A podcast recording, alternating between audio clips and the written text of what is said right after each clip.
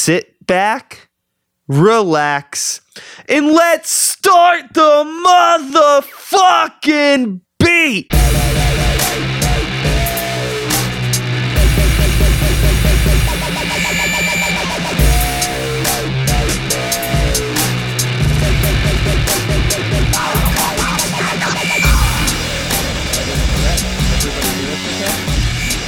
Guys hear us? Beer gang in the back, can you hear us? We could Yeah, there it is. Yeah, he like knew what I was talking about. There turn it it up a little bit. All right. He, you just threw it up like, yeah, nice. They can hear us. Yeah, this sounds pretty good. So, uh, hello and welcome to Start the Beat with Sykes. My name is Sykes, and this is my podcast. For everyone out there listening, welcome. Normally, I say, you know, there's beer and soda in the fridge, but today we are at Reclamation Brewery, so there's beer at the bar. Tip your bartender, everybody enjoying themselves. We having some good brews. I'm about to take a sip Yeah. of the double, which I have not had yet. I yet. haven't had that double yet either. What's that like? What's that hitting for? It's delicious. Mm. Am I supposed to be talking right now? You can talk right now. I don't give a I shit. didn't- I didn't- I've been here for a while, so No parents, no rules. is it nice? Do you like that? We're going crazy. Yeah, this is actually really, really good. It's a good like IPA, and it's not like hazy or any of that other weird trendy stuff. It's not trendy. It's just Yeah. a straight to the. You know what I mean? not- Get to the point. Not that there's anything wrong with your IPA Not being there's anything hazy that. or juicy. I'm just like, eh, Not there's anything wrong. just give me a beer. I don't give a shit. I just want to be good. I don't care. You know? Remember, remember that Seinfeld episode where like they were like, you know, like, no, we're not gay, we're not gay. There's anything wrong with that. I, I love my hazy IPAs. You know, I also like my to the point IPAs. That is a double, so I was, that's hitting. Yeah, yeah, yeah, Yeah. And it's but it doesn't have that like uh overly like a lot of times the double IPAs can have that like copper weird sort of feel to it. I'm not getting it with this. Mm-hmm. Yeah. But I'm also a few in, so who knows? My palate's a little bit Yeah, all yeah. over the place. Yeah, you stop like your aficionado like ship kind of is that a word? Aficionado ship stops at about the second beer. After that, like you know, Yeah. as long as it's not offensive, we can ride it. Know? Yeah, anyways, uh, you know, this is Start the Beat with Sykes. If you're new to me or new to the podcast, you could find me on Instagram, Facebook, Twitter, all at the Real Sykes. The podcast is available on iTunes, Stitcher, Google Play, TuneIn, whatever you listen to podcasts on, you could find it. Check it out if you want to happen to listen to this later. And today I'm sitting here with my fellow Epicast family, homie, Dave Gang, Bracy gang. of the Drinking Partners podcast. Say what up to the people. What's good with you people? ah, the cast gang gang, yeah, in the house family. And if I Oh. did not mention it already, I think I did. We are at Reclamation Brewery. This is a rather fine arts festival. yes, it is. It's very, it is very, very rather fine right now. Yeah. I have been here. I don't know if anybody can tell. this is not my, this is not my baseline. I've been here since noon, uh, and it's been an amazing time here, man. I'm so excited to be here.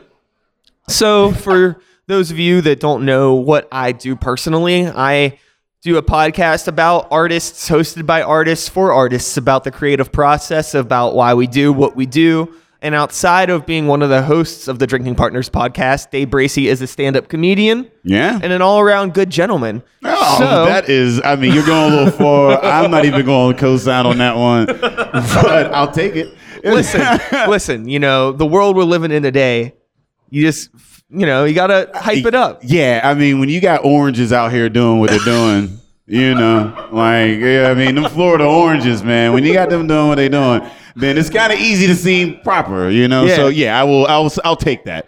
Uh, I'm 2017 proper. Yeah. For sure. Yeah. So I'm going to talk to you today. I'm curious. We'll start it with stand up shit. You know what I mean? Because, you know, I do a lot of things personally. You Mhm. know, I perform in a metal band, I perform as a hip hop artist, I do this podcast. You do, uh, yeah, you're like a drawing, painting, all renaissance kinds man, of stuff. you know I mean? But you know, stand up comedy, it's one of those things that I'm a fan of, but I never felt that I had any place even thinking about doing it. So going back to the beginnings of, you know, you as a human being, what made you feel like you had the right to stand on a stage and like comfortably tell some stories to people? Because it's like it re- unless like you're because I don't take you as the type of person that just wants to stand on stage and make people feel uncomfortable or just cause a scene and make the world about you. you know what I mean? A lot of comedians are like that. um yeah so uh, so uh, i don't know about that um I mean, at, least you do, so- at least you do it in a way that's a little bit more welcoming. it's it's more palatable. It's not I've so learned to do abrasive. that. Yeah, I mean, so one, I think that's a great question. The way you phrased it, um, because I think that of that myself. Like when I look at comedy or whatever, like a lot of comedy is self-deprecating, but like you know, it's kind of like feigned self-deprecating in a sense. Like you know, what I mean, like it, not feigned, but like you're putting your ills out for other people to kind of like you know laugh at, and as a result, they bond. That's cool, but like for you to feel like you have something to say, hey, everybody, shut up and listen to what I have to say. That comes from a very egotistical place. So it's a it's a crazy dichotomy where it's like I'm very like you know I at least have some enough of an ego to get up there and like you know even though people might not be laughing at this to go up there and say hey listen to me, but also be like but hey like I'm just this flawed individual like you know like Yeah. you know so um but uh and, and and and it's tough because like I mean you're on stage I try to do improv and I can't I can't share the stage because I do want it to be about me in a sense. Like, yeah, I mean, so like I do want it to be about me. I do like making people uncomfortable in a sense because like I think that comedy is a is comedy is a way to push certain issues forward. Um, but I want to make it like when I say uncomfortable, like when I first started doing it, it was just uncomfort. Now it's like a little tinge of like, uh, but then I'm bringing you back in and we're laughing about it. And like when you go home, it's something to think about. Yeah. You know what I mean? Like, yeah, I think that you know it's definitely good to challenge your audience. Yeah, I was, yeah, challenge. There's definitely some people, and I'm talking more on the independent level, where you have comedians that are not necessarily trying to challenge the audience with anything yeah, you have some pos- like not not anything productive, but just like you know, I have this thing that I thought about women that I think is funny, and I'm just gonna say it. But I have no personality, and I'm making everybody feel legitimately uncomfortable. Yeah, And I, I, I, see that a lot, which is weird. Well, I, know. mean, yeah, I mean that's the thing is that like a lot of like you at least you're starting off right. You know you have no place on stage doing comedy. So I mean, like there's a lot of people that don't know that. You know what I mean? So they Yeah. just like they're the funniest people at their office, or like they're the funniest people in their group of friends, and they're like, yeah, like I'm the uh, you know, and they get up there and like one, you have to relate to strangers, and when you relate to strangers, like you have to like. I don't know you at all. So these things that like my friends were laughing at because we share the same views and we have the same background and we understand these things. These other people were like, I don't know you at all, bruh. Yeah, I mean, like you got to bring me in. So like when you're trying to like prevail, like it's like, oh, I'm gonna talk about titties, like because titties are funny. It's like I don't know you enough to be laughing at like these random like titties. Like I mean, like you got to give me a little more than this, you know, like. Um, and there are some comics that are kind of like, you know, just kind of, I'm gonna just say a joke because it's funny, but I don't think they last too long. Um, especially in this market where like you have such uh, access to, you know, your own uh, promotion. You know what I mean, like the market is extremely um, saturated and competitive, and that like little like that that kind of like uh, lowbrow humor is only going to go but so far before like it taps out. Like you know, um, you mentioned before about you have a hard time doing improv. yeah. I mean, And I, I feel the same way, you know, as a rapper about freestyling. yeah, It's like the type of thing where it's like I understand that, you know, that's an important part of hip hop culture. Whereas, you know, improv is definitely an important part of comedy culture. Yeah. But when I got into doing rap, I never wanted to be a freestyler. I'm really Yeah. into the craft of taking the time and putting together a specific set of things that then I perform, which Yeah. maybe that's you're on the same level with yeah, me. yeah. I mean, like that's a like there are there are different even like within comedy there are different types of comedians, and like you know I like I aspire like you know I'm, I'm more uh, observational humor, uh, set up punchline. Um, I think one of the hardest things to do on stage is to tell a personal story and make it funny because like you don't have like I mean you can embellish and you can like you know kind of throw tags in there or whatever, but like to make a personal experience relatable to strangers is the hardest thing. Making an observation relatable is fairly easy. It's kind of like you're taking a skew and it's like, oh, have you ever noticed this? Like, what's the deal It's with almost, airplane yeah, it's almost food? like you're, you're you know? piggybacking off of something that somebody else made funny. Yeah, I mean, like way. whether it's a premise or you're just seeing something new and you're Yeah. just kind of taking like, have you ever noticed this? Like, yeah, okay, so you're, you're taking somebody outside of like whatever their normal day is. That's easy, but like a story is like everybody lives a life. You know what I mean? Like, and not everybody is a good storyteller. For me, that's always been like the hardest thing to do, and like I've I've developed some of those over the years. But I find that to be extremely difficult. And improv is another one of those things. Like I find that to be extremely difficult to just be off the cuff and work with other people and then have that synergy on stage. Like I, it's a completely different skill set than what I'm used to with my setup punchline while I'm the only person on stage. So So as a songwriter with me, you know, I take personal experiences and then sometimes I tweak them to make them more relatable on a general level. You know what I mean? So as a comedian, do you ever sometimes do the same thing where like, you know, some something funny or something fucked up that could be funny happened to you and then maybe you tweak the story a bit to make it more palatable or do you try to keep it as real as possible? Um, I, I want to make it as palatable as possible without losing myself in it. You know Yeah, what I mean? yeah, like yeah. I don't want to pander to the crowd, but I definitely want to punch it up a little bit. You know what I mean? And like make You- sure that the moral of the story is still there while you also And you still want to be yourself too. Yeah, I want to be myself. I want to make sure that like I'm whatever moral that, and that's really what it is. Is like when I bring something to the stage, I, there's some sort of thing that I'm like, I think you guys should see this some way, or like experience this, or like get the same moral that I have. So like if I'm going to get that message across, I have to do it in a way that's going to be entertaining without losing that and myself, that that message and myself. So yeah, I do that, and like you know, a, lo- a thing that helps is open mics where you go in and you just fail and fail and fail, and you keep failing, and they just keep punching you in the face, and then one time somebody smiles at you, and you're like, "It's it, that's what what it does it. Let me run with it." Yeah, I mean, like, but I mean, that's yeah, that's that's what it is. Is uh, you know, you just you get up there and you fail time and time again until you figure out, all right, well, maybe they don't like this part, or maybe they don't like that part. Or how can I? as a stand-up comedian, what exactly is failing in quotes to you? Um, people not laughing. Okay, I guess that's simple enough, right? if I'm on stage and you're not laughing, I'm not doing a good job. Yeah. Um, um, like you know, and the thing is, is that like you're not always gonna like have a good set, you know. And like for me, you know, I get in front of a lot of different crowds or whatever. Um, I perform in a lot of different places, and like there are some there are some shows that like I perform well. It's just not my crowd. They're not my demographic. Not everybody is funny to everybody. There's a very select few people. My co-host Ed Bailey is one of those dudes I've just never seen fail. Like he just is always on. I'm not that guy. Yeah, I mean, like especially with my humor, it's a little bit edgier or whatever. So like, you know, I get in some crowds and I'm like, nah. But I know that like I've because I've been doing it so long, I know that I'm not I know that I'm funny. I'm just not funny to you. Now, if I fail, it's not because you're not laughing. It's because maybe I forgot a tagline. You know, maybe I was too nervous and like I performed it wrong or like I didn't I didn't do the best of my ability as a comedian. And if I do that, if I get off stage and I'm like, "Oh man, I could have did that or I could have did that and I didn't do that." Like that's when I feel like I fail.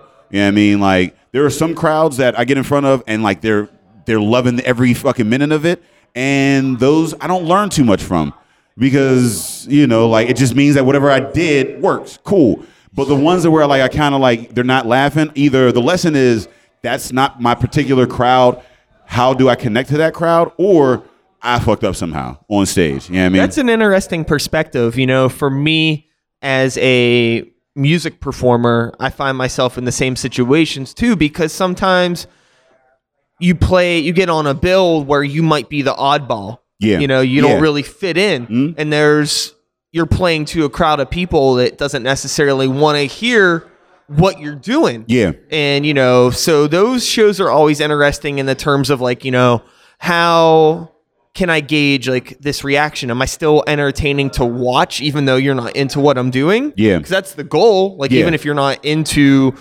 weird hip hop, if you can at least watch a full set and get Yeah. something from it, cool. yeah You know, but then you get some people that might just, you know, see you walk on stage and walk away immediately. And it's oh, like, what's that I've- all about? Oh yeah, I've walked a few rooms. I mean, like I've been around enough places. They come to they see me on like, and they're just you know I drop a first joke. And the thing is, is that like I drop like you know I'm a black dude and like I work I work in majority white places or whatever, and I call attention to it as soon as I can on stage. Like, hey, I'm a black dude. Some people are just like, and we're out. Like, Do you find that to be like a thing with stand up a lot? Like, is that a, I don't want to say a problem, but maybe an observation where do you find a lot of the black community coming out to stand up performances that maybe aren't unless it's like maybe a lineup of predominantly black performers? Well, I think the I think the thing is, is like especially in this region. So like you have very thriving black comedy scenes in like larger cities. Um, uh, Pittsburgh doesn't have the largest black community, um, and there's this very like uh, there's a very um, you know uh, I, I guess uh, there's the rich and the poor. There's the haves and the have-nots. There's Sure. not a lot of middle. There's not a lot of mid- there's not a very strong middle class black community. So as a result, like those are the people that typically come out to the arts and support or whatever, you know. So like in Pittsburgh, like you either as a black person, you either grew up here and you left whenever you got successful, or you didn't get successful when you stayed, or you came in as a transplant and you're here. You know what I mean? But like there's a very few people that have grown up here, become successful, and stayed, right?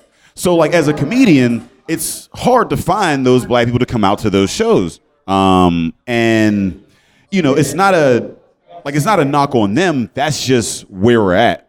Um, so it, it is. It, it is hard to kind of like you know get them out to certain shows because majority of the spaces are predominantly white and they don't always feel comfortable in those spaces. So it's like, you know, if I'm the only black dude like in a in a building, I'm not as uncomfortable because I'm a personality that does that. Yeah, I mean like But yeah, you're as far as just getting somebody to just come out and attend an event. Yeah, I mean, like, like Yeah. how many? Like, I mean, honestly, how many white people go to a spaces where they're the only white person in the building? Yeah, I mean, like that's very rare. Yeah. You know, so like that's why black people don't come out to a lot of my shows because typically they're gonna be maybe one of the only people in there because that's what I am. When I go to my shows, I'm sometimes the only like. I, luckily, I got Ed at a lot of my plays.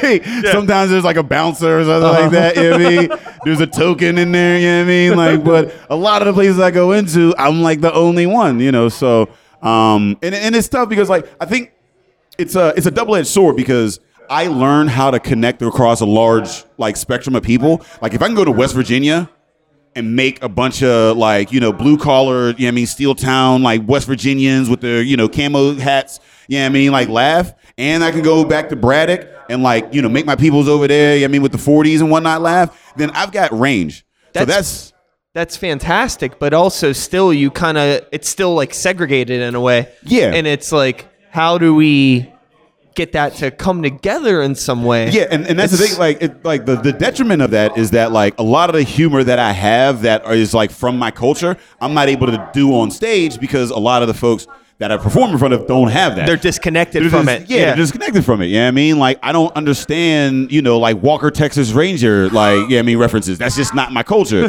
just like most like like uh, uh, crowds that I get in front of, I drop a Martin reference and they're like, ah, and we're not there. you know what I mean? So you know, like, but so as a black artist coming up in that, it's kind of tough to find your voice, and a lot of people, you know, don't. You know, and like that's the advantage that like say a white artist has because they're in their you know they're in their like culture Yeah. coming up you know um but as far as how to get people out it's tough i mean it's so multifaceted because you're looking at economies you're talking about exposing like you know like you're looking at schools like you look at school programs and art programs in schools like there's not a very heavy focus on the arts in uh you know like poor schools.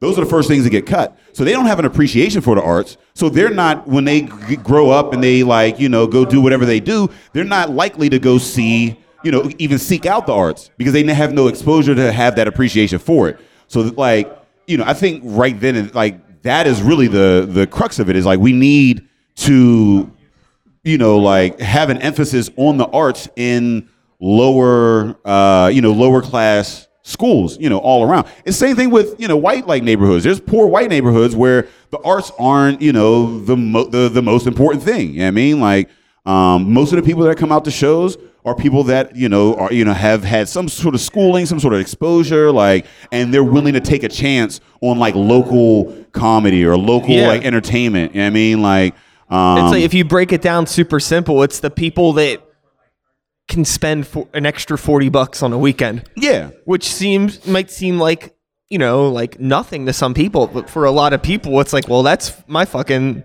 goddamn lunch break money Yeah. for the week or 2 Yeah. weeks, you know? and that's and that's why we like with our shows we try to like we were doing shows down at the improv And like the improv is like even if you get some free tickets, you're gonna get like you still got the drink minimum. So like you bring a couple there and like they're gonna be you know spending like eighty bucks. And like I did a couple shows there when I first started out, and they're like, look, bro, we want to support you.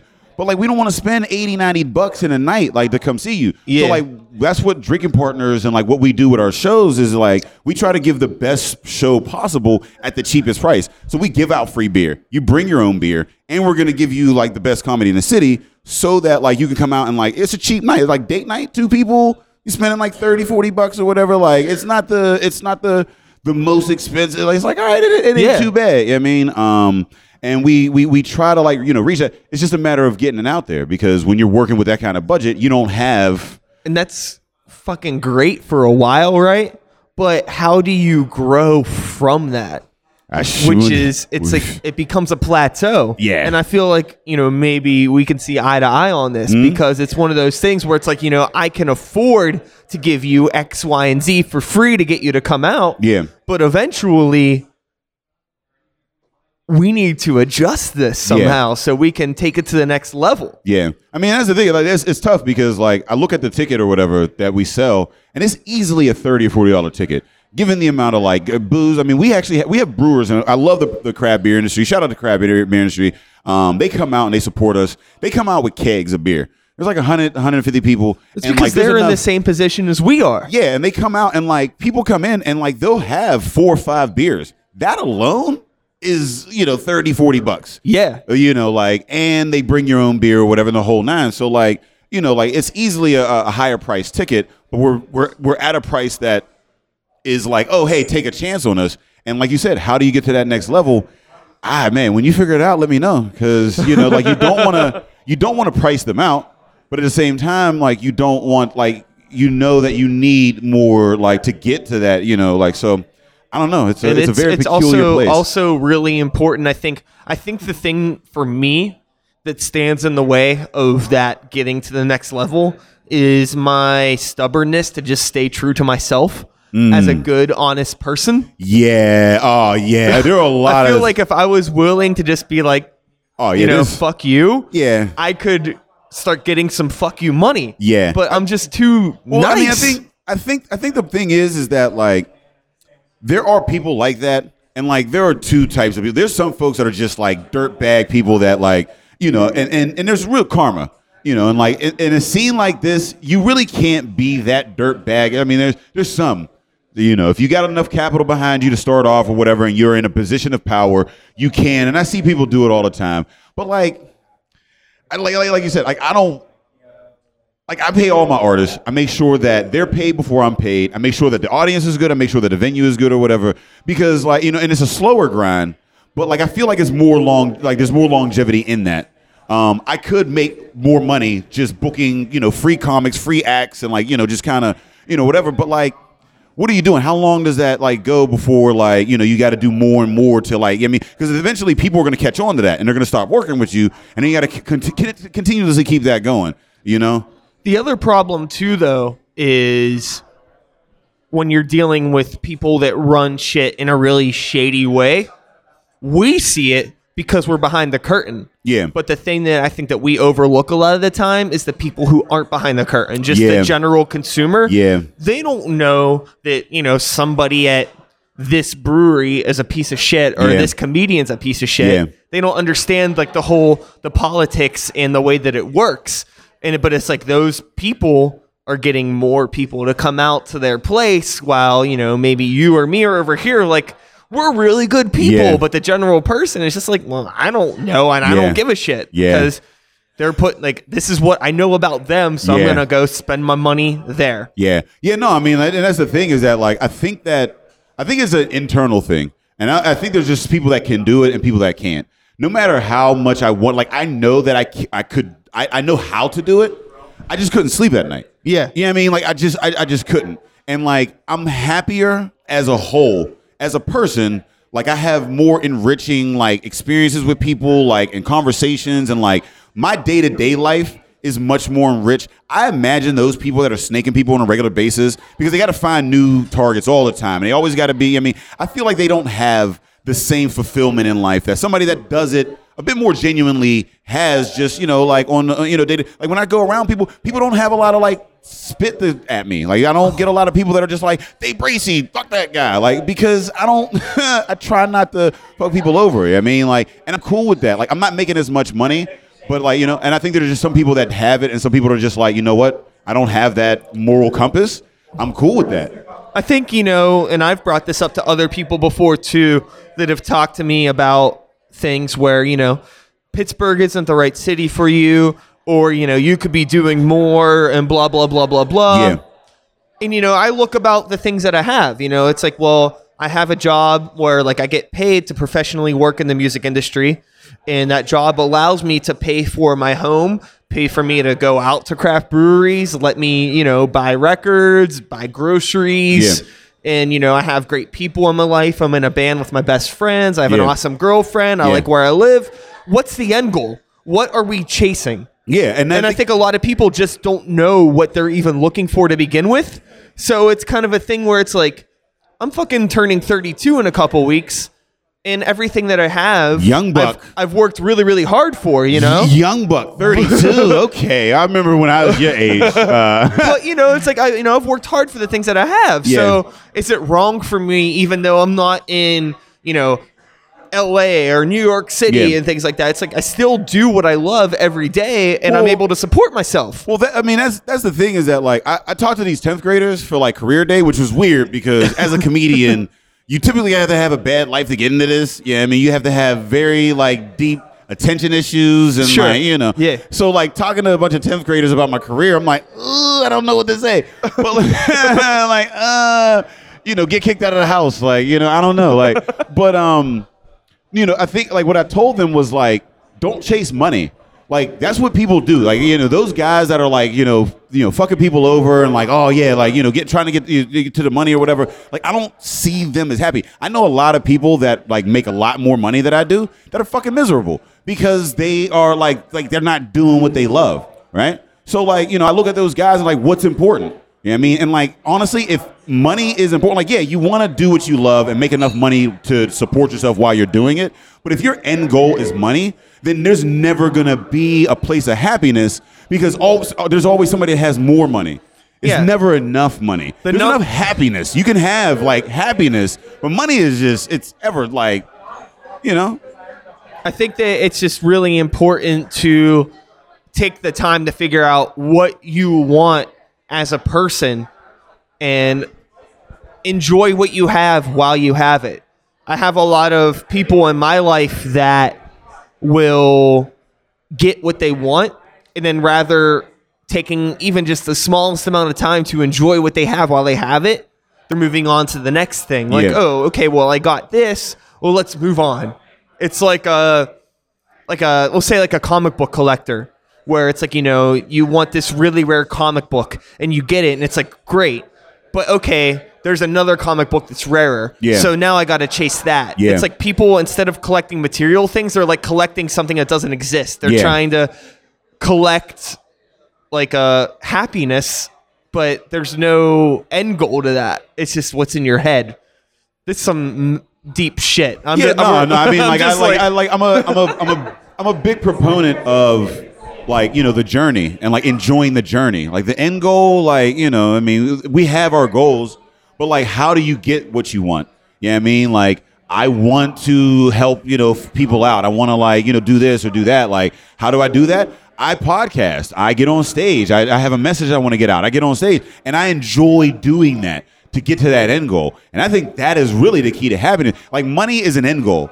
You know what I mean? How you get that? If you got to fuck people over in the in the interim, then like you're not happy. You can't be too happy doing that on a regular basis. But like I'm doing something I love in order to kind of like pay some bills. I'm doing what I love to you know get this message out here. I'm doing what I love to help a community out. Like you know I mean? So not only am I doing things that I want to do, but I'm also doing things that I want to do while I'm getting to like Well, I think that's the thing, you know, if if the if what you're doing in the moment isn't the end goal, like if the journey isn't what's important, then yeah you know, Yeah. you need to shift direction. You Yeah, should always I mean, granted, we all got to do shit that we don't want to do. Yeah. But overall, like Yeah. you should enjoy what you're doing while you're doing it. Yeah, it's like it's the difference between going to California in a shitty car with no like AC or heating and going like first class. You know what I mean? Like, you know, like money is the goal, but like I'm gonna get buddy like getting on stage or like, you know, I'm helping this community do that. Or I could just fucking fuck people over and just always be looking over my back and like, man, it, does can I get a mechanic for this heat? Like, yeah, I mean, like it's a it's a you know, so like you said, I mean, I think I think it's just the journey, making the journey the best that you can. You know, like even if even if you do want to take the long route, get a nice car to do it. Get a nice rental with a little bit of turbo in it or something. Yeah, I mean, like make it a pleasant experience getting there. Don't just be like, ah, we're just gonna, you know. I mean, there is a space for that. There is the struggle. Everybody has to struggle to get, you know, there has to be a sacrifice to get to the next, you know, level and whatnot. But outside of that necessary struggle or whatever, like enjoy what you do. Like make whatever it is that you you're making these sacrifices for worth it. Also, be very, very comfortable with the idea of compromise because no Yeah. matter what you do, you're going to have to compromise something. Just understand that and be okay with it. That is And just learn how to problem solve. That is that, that is super tough, like especially for a comedian, like because you know I get up there like and I'm like, man, this is what it is. I'm on stage, like I'm on and all this. So then when people give me critiques or like you know business or whatever, like I have that kind of personality, like, no, you guys don't understand. But like, yeah, I mean that's the one thing that I've learned most in the last five years of this comedy is humility. Like, you know, I thought I was the funniest person in in America, and I was like, I'm gonna get up there, I'm gonna be the next Kevin Hart. And about a year in, I was like, uh, I don't know, you know, like, and you know, it like that, that getting knocked off, and like, like I said, I mean, I got on stage, I started did a couple YouTube videos, got some you know positive reviews, and then like got on stage, and I bombed for like three months straight. So like that humility was like just pounded into me. It was just like, look, man, if you're gonna move forward, you gotta like not think that like you're the, not think that like, not think that you're the best. Like you have to have that confidence that you have something, but you gotta have the humility to know that you can always be better. You got to be able to take criticism, and that's hard when a lot of, and again, that's that dichotomy where like you know, you have to have the confidence to get on stage and think that you're funny, even if people aren't laughing. You know, it takes that confidence, but you also have to walk that line so that you can also take criticism without the ego, you know, overtaking it. So, I mean, it's a very tightrope walk. I mean, it's not much different than being a like any type of performer, being in a band or whatever. It's all mm-hmm. the same. I have a curiosity in terms of how much do you find behind the scene things in terms of management, marketing, branding, promotions, and things like that to be important for what you do? Because for an art, like a musician, mm-hmm. it's tenfold more important than your talent. And I hate saying that, but that's just it's fucking real. You could be not that good at what you do, but if you have the right manager and the right marketing and the right promotion to convince the outside world that you're it, people will believe that you're it. I was talking to somebody. I had this conversation um, a couple of weeks ago, and they were saying that like most bands that make it are like you know like they're super. They, they're, the the bands that make it are one of two things. They're either really mediocre and they have great networking skills, or they're just amazing and they have amazing management. You know what I mean? Like they have managers that like find the talent and they do all that work for you. Well, dude, that's the thing. Like, even like, you know, you take like like Wiz and Mac Miller. You mm-hmm. know, we know who they are, mm-hmm. right? I, I, it's like they're very, very talented artists in their own respect. But what set them off was all the people that got behind them Yeah. and were able to talk to people, knock on doors, and get Yeah. their foot in the right places to blow them the fuck up. Yeah, You know? yeah, like I like I fall into the very mediocre but great networking skill side. I mean, like I spend like eighty-five to ninety percent of my time marketing. And about ten percent actually doing what I'm like, you know, because I mean, you figure like I might spend anywhere from like a half hour to two hours max performing, whether it's a podcast or like, Yeah. you know, like on stage or whatever. But like, I'm spending like 30 hours a week, like, you know, prom- promoting, producing, like, you know, marketing, getting my name out there, networking, going to events that Oh, I'm yeah. not, yeah, I mean, book for or whatever. it's like, fucking crazy. Like I, you know, five years ago, all I gave a shit about was being in the studio and working Yeah. on music. Yeah. And then, you know, it's like, I got to get better at this social media stuff. And now I'm on the flip Yeah. where I'm so busy promoting and scheduling posts and going out to events and doing things that it's like, I don't know when I'm even going to have time to record these new songs. And that's and that's the thing is that like as like I like I I hit this point maybe two years ago where I was doing so much producing that I wasn't writing as much. So like it was like till I was getting on stage, I was doing the same sets or whatever, and I'm like, man, like I was getting a lot of work, but like you know it was it was tough to come up with new material because like I'm too busy trying to get on stage. I'm like, and I did a great job of that, but like you know, and uh, uh, I think that I think it's just a progress. Like, a, like you, at some point, you have to kind of like balance it a little bit. So now I'm taking a little bit less producing and putting a little bit more writing and finding more ways to like you know just a little bit more time There's always time in the day where you're fucking around that you could be doing it, but like you know you're not. And not to take away from you know like mental health. I mean, you can't You need always to be relax. working. Yeah, you need to relax. And that's the problem is that like when I relax, if I just like chill out on the couch and like watch a movie and like smoke some weed or whatever, like at the end of it, I feel bad because I'm thinking like there's somebody out there that like skipped this movie, skipped this weed, and is on there writing new jokes and like trying to like you know get like, know what I mean. yeah. And I'm like I could have been putting that I'm time the into same being. fucking way. Uh, Stacy, my girlfriend who's out there, shout out Ty. Yep. um, you know, Queens of the Stone Age played here recently, Oh, and I I really, I really wanted to go to that show. And then the day of the show, I had a bad day at work, and I'm stressing out. I'm like, do I really want to go pay money to see this fucking band do Yeah, this yeah, thing like- that I should be working on my own dreams? Do it, I want yeah. to see people, ch- you know? And then like, she's all like, she had to basically like, like we're going to the show. Like, I know you want to go to the show. Let's just go to the show. Yeah. And we went and I had a good time. But that's just like my mindset is like if I'm at a show trying to support other people, there's that part of me that's thinking the whole time I, could, be, working doing- on my own yeah, shit. Yeah, and that's what, and, and that's the thing is that like, and I think that's just, I mean, there's a certain type of people that are like that. Um, I think the thing that the thing that helps me out is that what I put that time into and that workaholic mentality is into something I love. Granted, I still need to take time for mental health or whatever, but like at least I'm doing something I love. There's a lot of people that have that same work mentality and they're not doing anything they love. They're just always in it because you know money or whatever. So I at least take that or whatever uh, from it. But like I said, I mean, I um, I think that uh, hold on, this Abominable is hitting me right now, and I'm like, I had a boy. Shout outs again to Reclamation Brewery. Um, Love but this yeah, no. I mean, I think that there are ways like you can. Again, I think it's streamlining, streamlining. You know I mean, like, and I mean, just kind of figuring out how the best way to do what it is that I'm doing, and then making more time. So, like, when I'm producing a show, once I when I start a venue, it's a lot of different shit. There's new people that I'm working with. There's new comics. It's a new time. Like it's a new area that I got to promote. So there's a lot of work. I mean, but once I've been doing it for a couple of months, now boom, the flyer is out on a regular basis. The comics are booked in advance. Like you know, boom, boom. Like I mean, I streamline it, and it gives me time to do other things.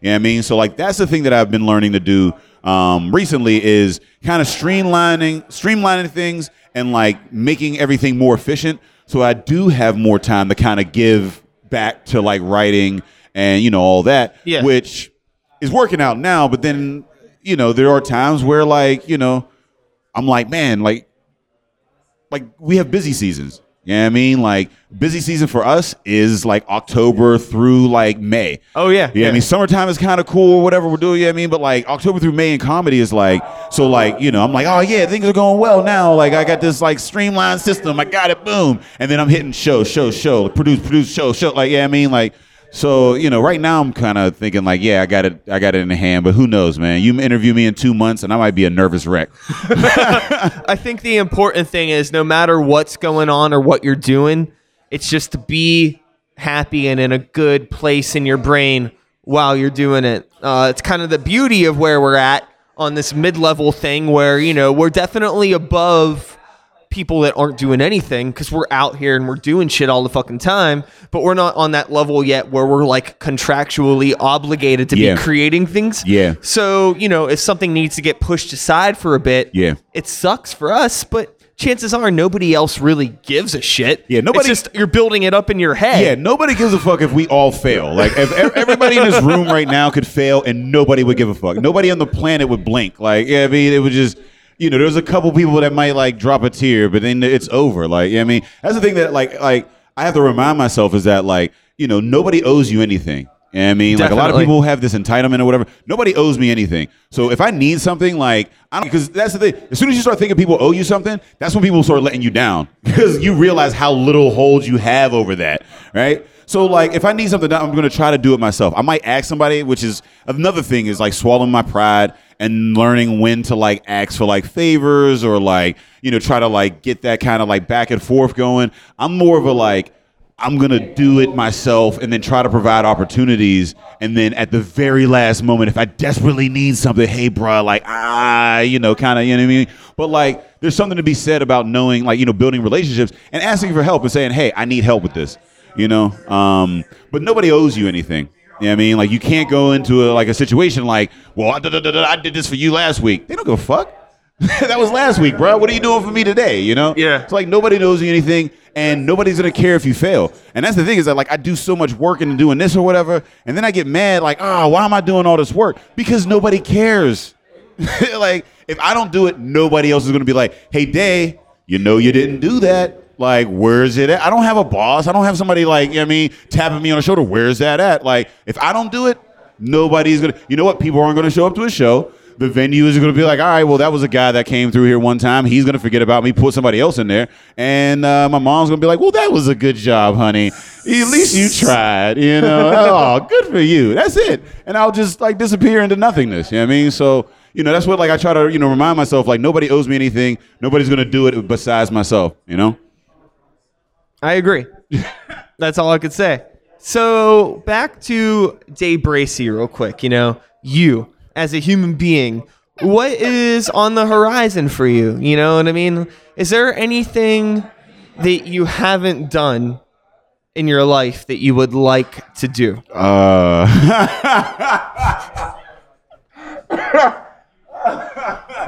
three chicks at the same time. I don't know. Um, I mean, there's a lot. Uh, I like. I mean, professionally, not professionally professionally um the thing is, is that i got into this with like some sort of like you know expectations i was like you know i'm gonna be funny i'm gonna go tour i'm gonna do all this and the thing that i found that like has helped me be successful is like i don't pigeonhole myself and like i don't like you know i'm not beholden to like one thing i never thought i was gonna be a podcaster five years ago. I didn't think i was gonna be if you'd have told me six years ago i was gonna be a comedian i'd have laughed at you right? I mean? And like five years ago if you'd have talked about podcasts i don't even know what a podcast is. I still have trouble explaining to people what a podcast is you know what i mean? Yeah. like so like you know i just i found myself just kind of open to opportunities and i learned back like you know i read a few articles or whatever and they were like most comedians are not full-time comedians all the time. Most comedians start out in comedy and then they write some things or like they produce some things or they do this or that you know i mean? Like and the people that are successful are the people that are able to have you know multiple hats you know like in, you know in the industry. So like you know professionally like I said, professionally, I would like to quit my day job and just mean it. You know what I mean? And like really never have to work for somebody ever again. That is really the only thing at this point. How I get to that? But do you really want to be your own boss? Yes. I don't, I don't know if you heard me about improv. I don't share the stage well. You know what I mean? so I would like, yeah, I mean, whenever I say something, because I mean, you like, I have ideas and I'm like, I know this will work. But like, Yeah. in order for it to happen, I have to have so many people around it. And like, you know, when I work with venues, I got to get the venue into it. I got to get the people around me into it. Like, yeah, I mean, like, it's like a, a, a, a private contractor in a sense. You know what I mean? Like, you're trying to get people to come in and sign these, like, you know, loose contracts to kind of get this thing done. So like, you know, I would love to have my own like business, you know, fully that I'm generating revenue and doing what I love and not have a nine to five. That would be like, you know, that's the thing that I haven't done. Um, uh, I'm I'm performing the first night uh, down at the Byham Theater uh, uh, New Year's Eve because that's what first night is. So like it's Nice. thirteen hundred people or whatever, like the biggest venue that I've ever done. I think that is like a huge for me. It's a milestone. That sounds awesome. Um, I wanna uh, I wanna do um, I want to do like a skit on a on a on a mixtape. Remember, I mean, because I, I think like you remember the skits on mixtapes. You know what I mean? Yeah. Or you were mine or whatever. Like I want to be that dude. Like yeah, I mean, I just want to get it. yo yo yo. You listening to the, yeah, I mean, Sykes on the like. I just want to get it. Like I want to do just maybe, be. maybe, maybe I could. Maybe we can work that out. I out. was like, yeah, like I just I want to yo yo yo. What's good? Yeah, like I just because I always want to be a rapper. But Have you like, ever? I was, gonna- I was- that was literally gonna be my next question. Was like, had uh, like maybe like rapping or acting? Has that ever been like an aspiration? No, I mean, like none of this was really like an aspiration. Like people were like, you know, what do you like to do? Like you got to figure out, like, because I drifted along, like my whole twenties, I drifted. People were like, you got to figure out what you love to do, and I was like, I like to drink and talk shit, and. I was like, they were like, well, you just got to figure out how to do that and make money, and like, and that's what I'm doing now. So I'm just like, whatever that is, like, if you want me to act, like, yeah, cool. Like, if I'm cool with that, you know what I mean, like, um, but like rapping, oh man, I fuck, I love rap. I like, you know, I, I grew up on hip hop, and I always wanted. I just don't have the skills for. it. I got all the mannerisms. Yeah, I mean, like, I could definitely be a hype man. You know, like I said, you know, I got the yeah, yeah, yeah. Like, you know, if I can get a, if I can get a dope ghostwriter, like, look, give me a ghostwriter. Yeah, I mean, a nice producer. Oh, I'll drink it the fuck up, bro. Like, yeah, I mean, like, mm, mm, yeah, like that's so. You know, those are my two aspirations. Three, um, one, make money doing this fully. Uh, two, be on a rap skit, and three, drop my own mixtape, ghost written by whoever. I mean, honestly, if I do those before, that's my bucket list. I do that, man. You could just take me out of here, bro. Well, I mean, hopefully, you know, you got a lot of time left to do that. What's the rush? I don't know, man. My hairline, like, I think like rap is a young sport. My hairline is not. I got like about maybe five more years before they're like, come on, man, because you got to be Shawn Carter status Dude. if you still doing mixtapes. Like, yeah, you gotta. My hair started falling out when I was like 22. It was real fucked up. It's a real unfortunate DNA line that I fell into. but that's okay. Yeah, I Yeah, held what on to mine about 15 years too long. You know what I mean? So yeah. That's why we both have hats on right now.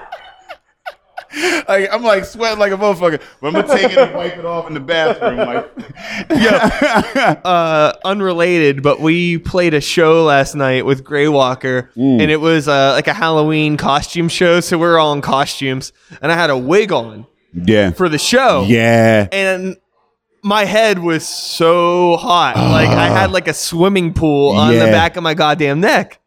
I, I, yeah, it's crazy. You don't understand how like how crazy your hair, like just a thin like layer of hair is. Like, like I'll just grow a little bit of fuzz and I'm cool. As soon as I shave that shit, that wind hits it. It's just it like it just cut is raw.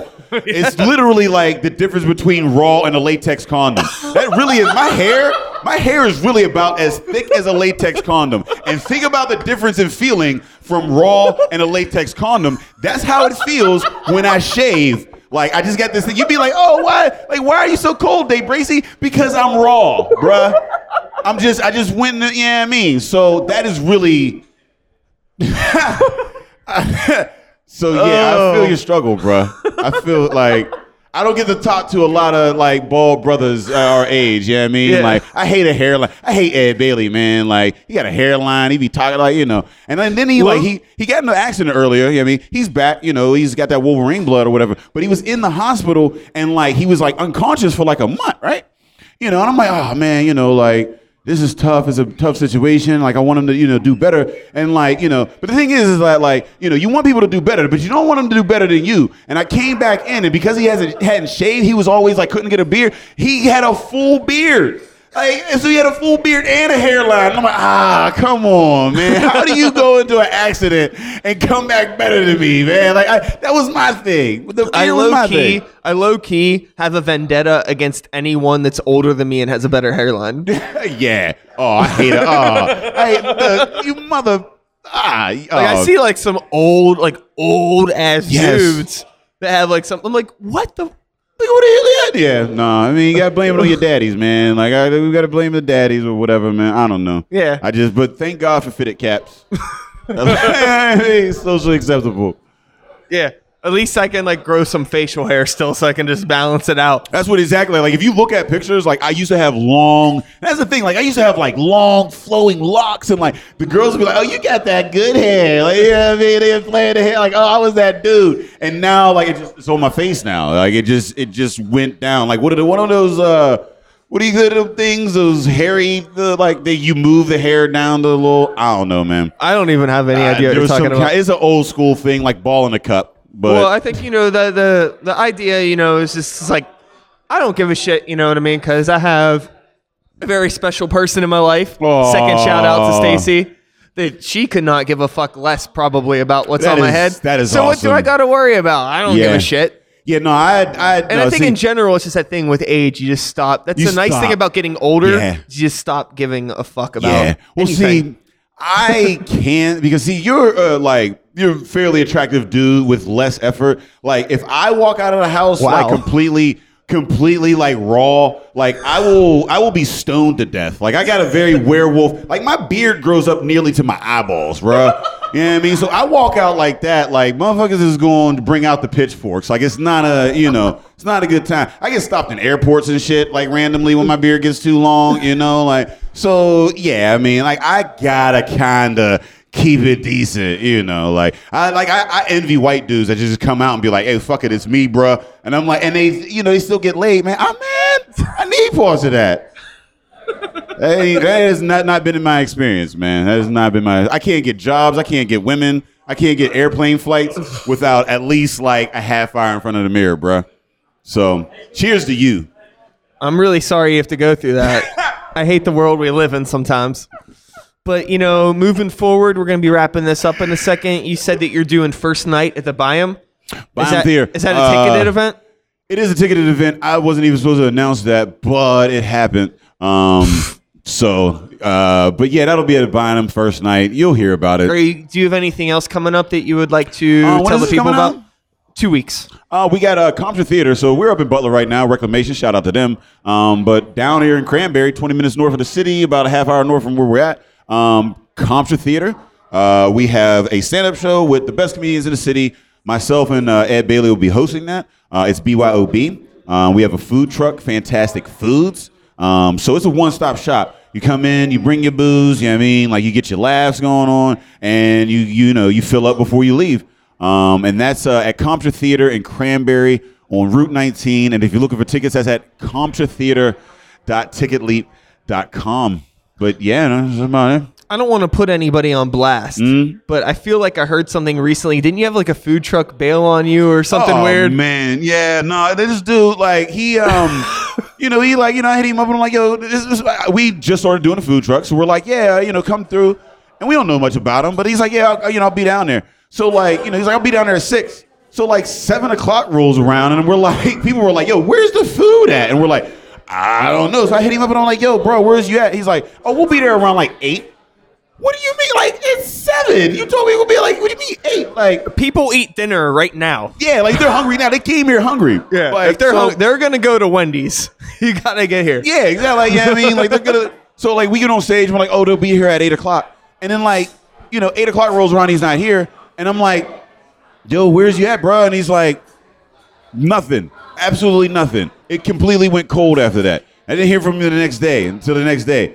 And then like the next day morning, he's like, "Oh, I got an accident, bro. My bad." No, nothing. Like kind of like and I'm like, "What the fuck?"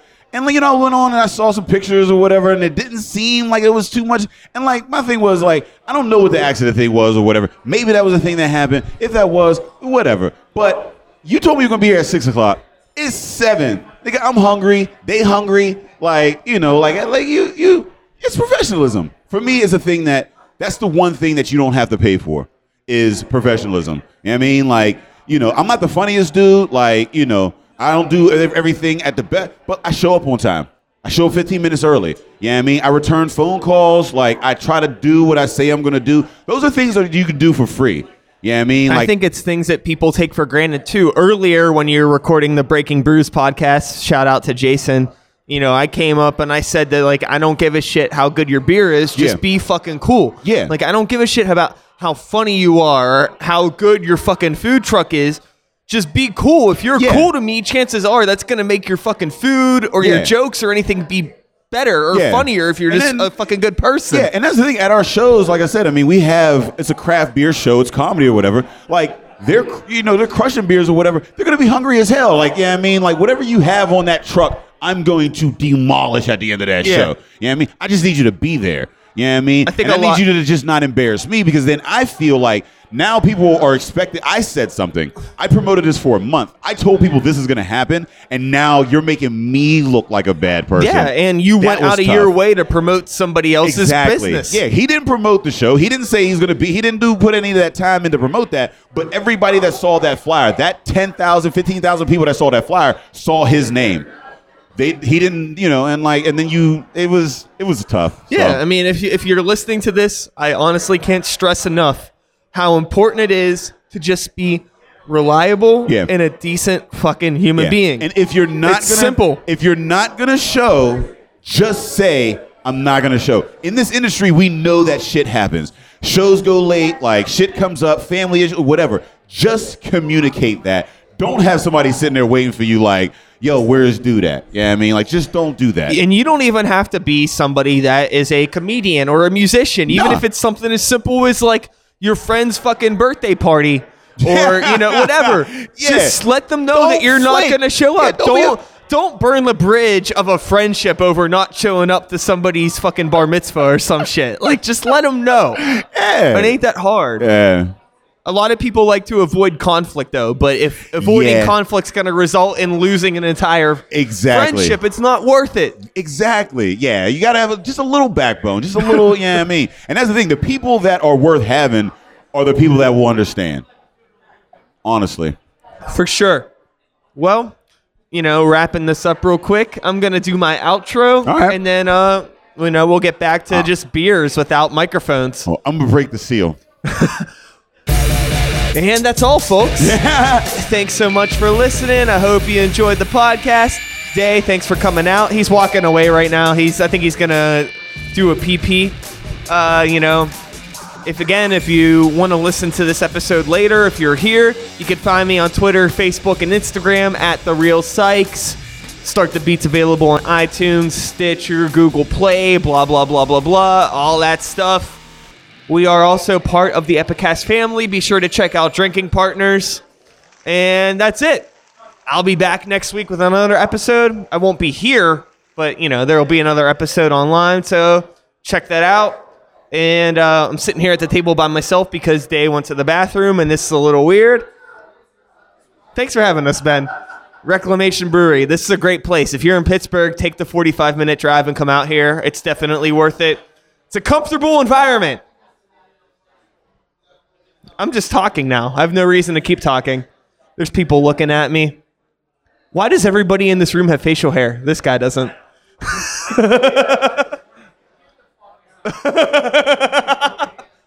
Uh, I'm going to wrap this up. And that is all, folks. Thanks so much. Peace out. Whoop whoop. Thank you so much, man.